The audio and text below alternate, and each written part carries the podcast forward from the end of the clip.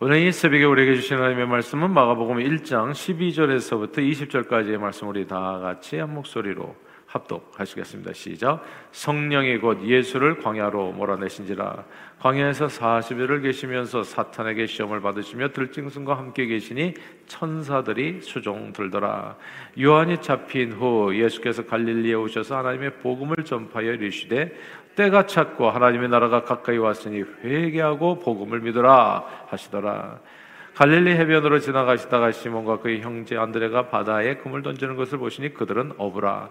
예수께서 이르시되 나를 따라오라 내가 너희로 사람을 낳는 어부가 되게 하리라 하시니 곧 그물을 버려두고 따르니라 조금 더 가시다가 세베대의 아들 야고보와 그 형제 요한을 보시니 그들도 배에 서 그물을 깁는데 곧 부르시니 그 아버지 세베대를 품꾼들과 함께 배에 버려두고 예수를 따라가니라 아멘 아프리카 원주민들은 아주 쉽게 그 원숭이를 잡는다고 하지요. 원주민들은 이제 원숭이 손이 간신히 들어갈 정도의 항아리 안에다가 원숭이가 좋아하는 뭐 바나나나 견과류나 그런 종류의 과일들을 넣어두고 기다리게 됩니다.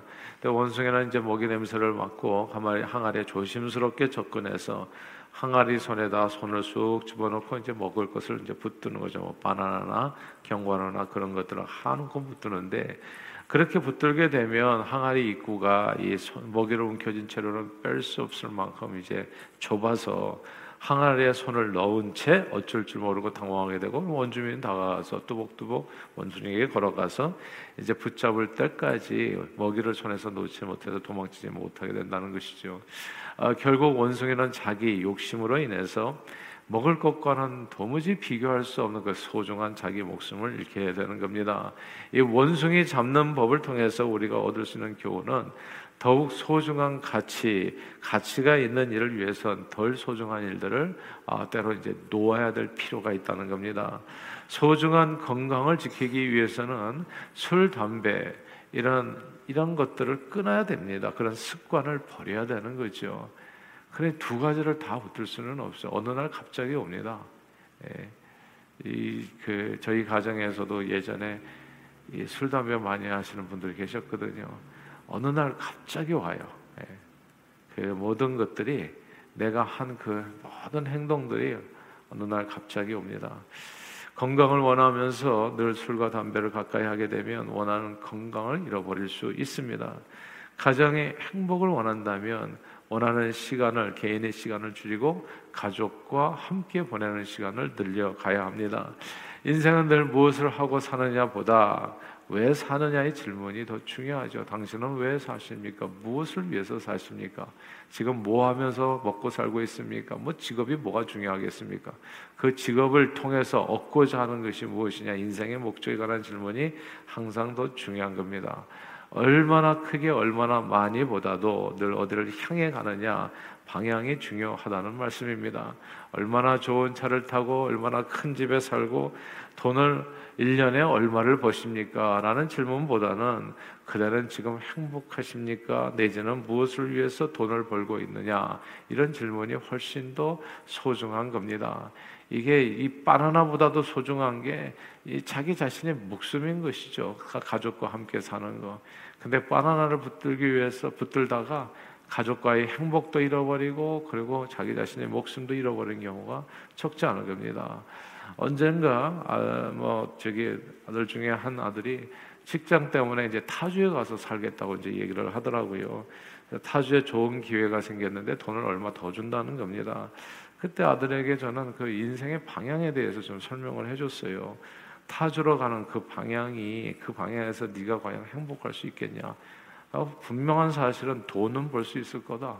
말 그대로 더 좋은 직장의 기회고 분명히 돈은 벌 수 있을 것 같은데 그 돈이 바나나는 잘 붙을 수 있을 것 같은데 네가 더욱더 소, 바나나보다도 소중하게 생각하는 가치는 어디에 있는지 한번 생각해 보라. 이제 이런 내용이었어요. 아, 사람의 행복은 사실 인간 관계에서 옵니다. 아, 미국에 이민자로 와서 살면서 가족과 떨어져서 살아가는 것이 과연 행복할 수 있겠는지 이제 이게 되게 중요한 질문일 수 있습니다. 하나를 얻으면 그 하나로 인해서 다른 것을 잃을 수 있어요. 사람은 행복을 위해서 산다고 하면서 때로 돈을 더 벌기 위해서 소중한 행복이라는 가치를 잃어버리는 경우가 참 많이 있습니다. 자식 교육할 때도요, 어렸을 때도 마찬가지인데, 좀 때로는 그래서 약간 천천히 달릴 필요도 있는 것 같아요. 한 가지 목표, 그저 돈 벌기 위해서, 돈 버는 것이 가족을 위하는 것이라 생각해서 어렸을 때부터 가정 예배도 소홀히 하고 그냥 이 정신없이 살다 보면 그냥 어느 순간에 보면 외톨이가 되어 있는 나 자신을 발견하게 되는 거예요. 병든 몸, 외로운 몸 딱 남겨놓고 또 완전히 행복은 사라지게 되는 겁니다. 그래서 지혜로운 사람은 늘 자기 인생의 목적을 위해서 진정으로 참으로 중요한 소중한 가치를 위해서 덜 중요한 것들을 포기하는 사람들이 아, 그게 정말 아, 제대로 인생을 지혜롭게 사는 사람의 모습이라고 볼 수 있겠죠. 그 얘기가 오늘 본문의 말씀입니다. 우리 18절을 같이 읽겠습니다. 마가복음 1장 18절 같이 읽겠습니다. 시작. 곧 그물을 버려두고 따르니라. 아멘. 버리고 따랐다. 그물을. 베드로와 그의 형제 안드레는 고기 잡이하면서 먹고 사는 어부들이었습니다. 예수님은 어부들인 그들에게 나를 따라오라. 그래야 하면 내가 앞으로 너희를 사랑 낚는 어부가 되게 하리라. 더 복된 삶을 선택할 기회를 주셨습니다. 근데 고기도 잡고 사람도 잡기는 어려워요. 고기를 붙들었으면 그 손이 빠져나오지를 못하는 겁니다. 그냥 고기 잡다가 그 고기 잡은 손으로 그래서 그래서 죽는 사람 가운데 돈 움켜쥐고 죽는 사람들 되게 많잖아요. 돈은 엄청 많아. 근데 죽었어. 예. 참 어, 어이가 없죠. 예. 언젠가 그런 얘기 본 적이 있어요. 그냥 평생 열심히 일해서 80억 어, 뭐, 뭐 빌딩이 매체고. 근데 그게 무슨 소용이 있어요? 둘 다 병들어서 이제 골골하고 아무리 병원을 다녀도 생로병사하는 인생을 되돌릴 수는 없는데 아, 그래서 그 두 부부가 참 놀라운 결정을 하죠. 그래서 자기의 모든 재산을 다 죽기 전에 사회에 환원하기로. 이제 그 경우는 굉장히 럭키한 케이스입니다. 그러니까 마지막 때라도 소중한 가치를 깨닫고 별로 소중하지 않은 것들을 정말 그 소중한 가치를 위해서 이제 포기하는 포기가 아니라 투자하는 거죠 영혼에 이런 삶을 살아가는 사람이 있어요. 근데 이게 두 가지를 다 하기는 참 어렵습니다. 두 마리 토끼를 못 잡는다고 하죠. 하나는 포기해야 더 나은 하나를 굳건하게 잡을 수 있습니다. 그리고 원숭이가 항아리 손에 붙들고 있는 먹이를 포기하듯 내가 현재 하고 있는 익숙한 것을 포기하는 것은 아무리 어, 저기 이게 앞선 쉬운 일은 아닙니다. 어부가 고기 잡는 일을 포기한다는 것은 자기 어부라고 하는 자기 평생의 천직이라고 볼 수 있을까요? 생계와 자신의 재능과 자신의 기술을 모두 포기한 것과 같이 정말 겉으로 보기에는 엄청난 손실을 감수하는 일입니다. 그런 그러기 때문에 사람들이 포기하지 못하죠. 예, 포기하지 못해요. 예, 지금 살아 숨쉬는 동안에 예, 이 땅에서 하나님께서 주신 축복을 누리며 그리고 하나님의 부르신 부름의 상을 위해서 영생을 향해서 달려가야 될 여러 가지 내용들이 있어요. 그러니까 섬기는 것도 있고 그러고 이제 봉사죠. 아, 그리고 또 복음을 전하는 전도와 선교도 있고. 근데 사람들이 그런 걸 잘 못해요. 왜냐하면 내가 붙들고 있는 게 너무 많기 때문에 이런 거를 다 하려면은 그 무슨 선교를 가냐고요. 그러니까 이렇게 얘기하는 거 여유 있는 사람이랑 가지. 근데 여유 있는 사람이 가는 게 아니고요. 붙드는 거를 놓고 더 나은 것을 붙드는 사람이 가는 게 선교예요. 전도고. 네. 뭐가 다 사람들이 그러니까 포기하지 않고 할 수 있는 일은 세상에 하나도 없어요. 원숭이처럼 내가 뭔가를 붙들고 있는 게 너무 많기 때문에 하나님께서 주시는 사랑 나는 어부되는 삶을 포기한 거예요, 내가. 덜 중요한 것을 위해서 더 중요한 것을 포기한 사람은 있지만 시간이 없는 사람은 없는 겁니다. 여유가 없는 사람도 없고요. 다 있어요. 근데 잡다한 것을 붙들고 있는 있기 때문에 너무나 많이 그러니까 항상 여유는 없는 거예요. 원숭이가 바나나를 꽉 붙들고 있기 때문에 나머지 다른 것을 붙들 수 있는 여유가 없는 겁니다. 그 바나나를 놓기만 하면 생명도 없고 자유도 없는데 그 바나나를 끝게 못 나, 끝내 놓지를 못하는 그 모습이 안타까울 뿐입니다. 하루는요, 한 부자 청년이 예수님께 나와서 영생 얻는 길을 물었습니다. 그때 예수님께서는 그가 뭐 이렇게 하나님 사랑하고 또 서로 이웃도 사랑하고 그러니까 계명을 잘 지켜야 한 그의 모습이 너무나 신실하고 아름답게 보였어요. 그래서 더, 더 소중한 것을 그에게 주시기 위해서 선물로 그래서 너희 재물을 다 팔아 가난한 자에게 주고 너는 나를 따르라고 권했습니다. 그러자 그 청년은 갑자기 큰 고민에 빠지게 돼요. 재물을 놓고 바나나를 놓고 손을 빼서 자유함을 얻어서 예수를 따르면 되는데 이 손에 쥔 바나나가 너무 아까웠던 겁니다. 그래서 예수를 따르는 것이 쉬운 결정이 아니었어요. 그래서 고민 끝에 자기가 붙들고 있는 바나나를 지키기로 결정을 합니다. 이제 그렇게 이제 끌려가는 거죠 사단에게. 근데 놀랍게도 오늘 본문에서 베드로와 안드레 그리고 야고보와 요한은 자기들이 하는 일을 놓습니다. 그리고 예수님의 부르심을 따라가게 되죠. 더욱 소중한 것을 위해서 자기들의 생업을 포기한 이들에 대해서 예수님께서 그들의 삶을 이렇게 마가복음 10장에서 축복해 주셨습니다. 마가복음 10장 29절 이하예요. 이 부자 청년 다음에 나오는 이야기예요. 약대가 바늘기로 들어가는 것처럼 부자가 하늘나라에 들어가는 것이 어렵다 하니까 베드로가 깜짝 놀라서 얘기하게 되죠. 아이 그러면 누가 그럼 천국에 갈 수 있겠습니까? 예. 아 그랬더니 예, 이제 그 하나님께서 하시는 일인데 아 그러니까 베드로가 탁 나서서 하는 얘기가 아 보소서 보소서 주님 우리가 모든 것을 버리고 주를 따랐습니다라고 말할 때 주님이 이렇게 축복을 해 주십니다. 예수께서 이르시되 내가 진실로 너에게 이르노니 나와 복음을 위하여 뭔가 이렇게 놓은 사람, 바나나를 놓은 사람, 집이나 형제나 자매나 어머니나 아버지나 자식이나 전토를 놓은 사람, 버린 사람은 버린 사람은 현세에 있어서 집과 형제와 자매와 어머니와 자식과 전토를 백배나 받되 박해를 겸하여 받고 내세의 영생을 받지 못할 자가 없느니라 축복해 주셨습니다.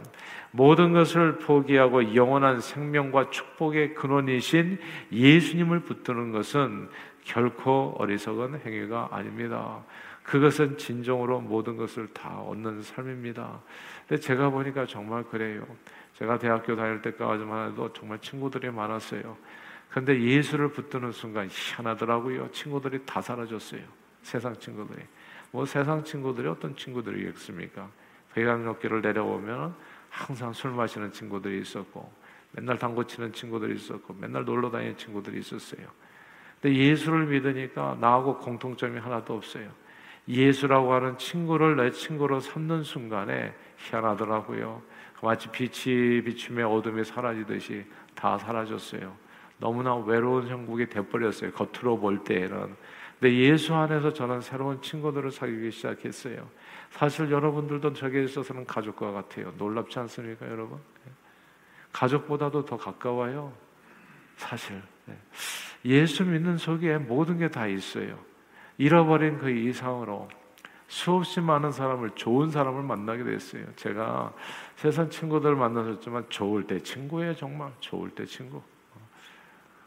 그리고 그 삶의 내막을 들여다보면 정말 어렸을 때부터 생각하는 게 항상 악할 뿐이에요. 뭐 스터디 그룹 해가지고 잘난 애들이 겉으로 보면 멀쩡해요, 다들. 아, 근데 그 안을 들여다보면 아, 말하기가 부끄러워요. 그런데 예수를 붙들고 나니까 진짜 좋은 사람들을 많이 만나게 됐어요. 착하게 살려고 하는 사람, 섬기며 살려고 하는 사람, 누구든지 남을 도우려고 하는 사람, 아니 그냥 이 안에 가득하더라고요.